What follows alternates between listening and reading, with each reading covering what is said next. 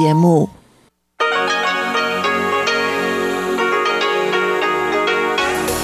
В эфире Международное радио Тайваня.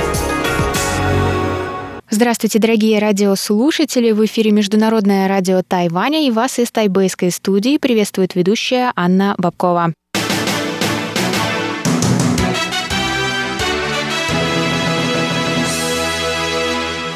Сегодня среда, 3 марта, и мы начинаем наше ежедневное вещание с выпуска новостей сегодняшнего дня, а затем вы, как всегда, прослушаете тематические передачи «Среды», «Китаеведение. Устная история» с Владимиром Малявиным, «Новости экономики» с Андреем Солдовым, а также повтор передачи прошлой недели «Звуки города» с Валерией Гемрановой и Иваном Юмином. Я напоминаю, что на коротких волнах вы можете слушать нас на частоте 5900 кГц с 17 до 17.30 UTC и на частоте 9 9490 кГц с 11 до 12 UTC. Также в любое время вы можете зайти на наш сайт по адресу ru.rti.org.tw и там почитать последние новости с Тайваня и послушать ваши любимые передачи. Это вы также можете сделать в нашем новом удобном приложении, которое называется RTI2Go. Оно доступно на русском языке в магазинах Apple Store и Google Play. А если у вас есть какие-то вопросы или предложения, то вы всегда можете связаться с русской службой, написав на почту russ.rti.org.tw. А теперь давайте к новостям.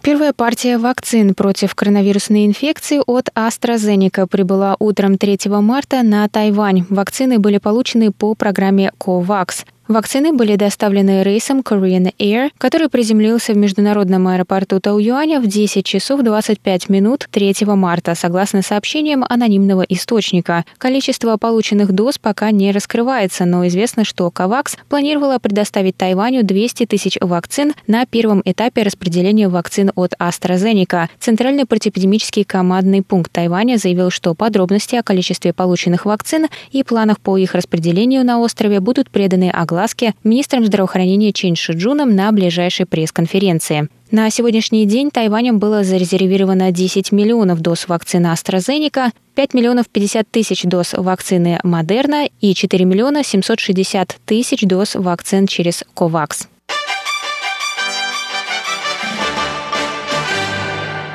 Парагвайский телеканал Джен ТВ назвал 1 марта президента Тайваня Цай Инвэнь героем дружбы в рамках своего цикла передачи «Награды героям».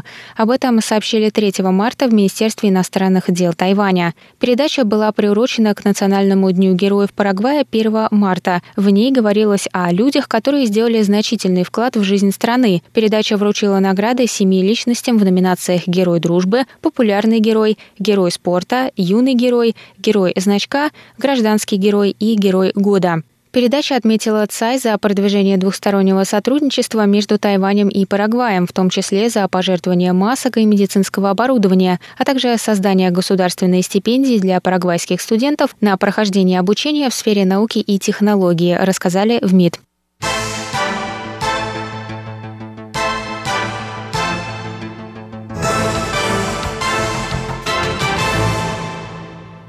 Япония заказала рекордные 5000 тонн ананасов у Тайваня, став самым крупным импортером тайваньских ананасов. Об этом сообщил 3 марта глава Совета по делам сельского хозяйства Чень Диджун. В прошлом самым крупным импортером был Китай. Однако в пятницу китайское правительство ввело запрет на ввоз тайваньских ананасов, ссылаясь на наличие насекомых вредителей. Несмотря на обоюдную договоренность между Тайванем и Китаем не проводить фумигацию фруктов перед экспортом, так как на обеих территориях присутствует один одинаковые виды насекомых. В настоящее время фумигация проводится только с фруктами, которые отправляются в Австралию, так как там нет вредителей щитовок. В остальных случаях при обнаружении насекомых фумигацию проводят на таможне в принимающей стране. После ввода запрета Китая 1 марта Тайвань начал получать большое количество заказов от местных и зарубежных компаний, сумма которых уже сравнялась с суммой заказа на ананасы Китаем в прошлом году.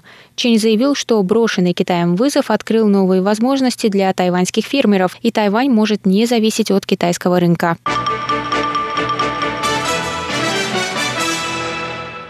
Несколько сервисов мобильных платежей начали обслуживать 12 лесных зон отдыха по всему Тайваню, рассказали 2 марта в Бюро лесного хозяйства. Теперь через системы LinePay, кошелек и Сунь, кошелек PyCrypto и JCOS Pay можно будет оплатить посещение лесных зон Алишань, Тайпиншань, Маньюэ-Юань, Дасюэшань, Ауваньда, Кэндин, Шуанлю, Нэйдун, Дуньюэньшань, Басяньлин, Джибэнь и Динань, сообщили в бюро. Новая мера была принята в связи с планом исполнительного юаня перевести 90% всех платежей на Тайване в электронный формат к 2025 году. Мобильные платежные системы, в свою очередь, предоставят специальные скидки тем, кто произведет оплату на территории этих зон отдыха. Клиенты LinePay получат 10% кэшбэка в виде баллов при оплате в лесных зонах с 1 апреля по 30 июня. Кошельки PyCrypto и eSUNY также участвуют в акции на своих условиях.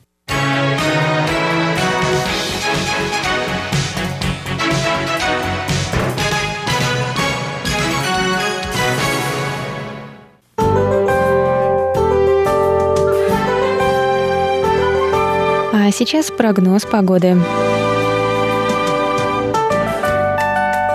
Сегодня в Тайбэе было до 18 градусов тепла, местами прошли кратковременные дожди. Завтра в Тайбе ожидается потепление до 22 градусов тепла, солнечно с переменной облачностью.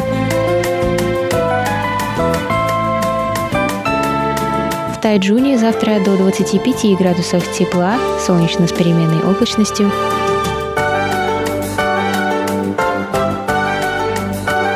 И на юге острова в городе Гаусюне до 26 градусов тепла и ясно.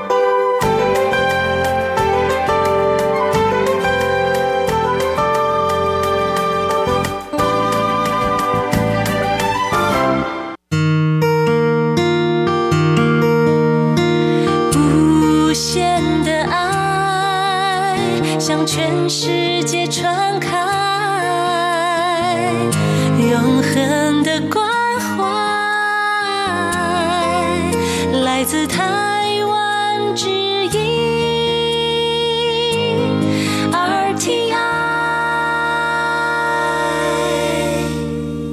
Это был выпуск новостей за среду, 3 марта на волнах Международного радио Тайваня. Для вас его провела и подготовила ведущая русской службы Анна Бабкова. Далее в эфире вас ждут тематические передачи «Среды». А я с вами на этом прощаюсь. До новых встреч. В эфире Международное радио Тайваня.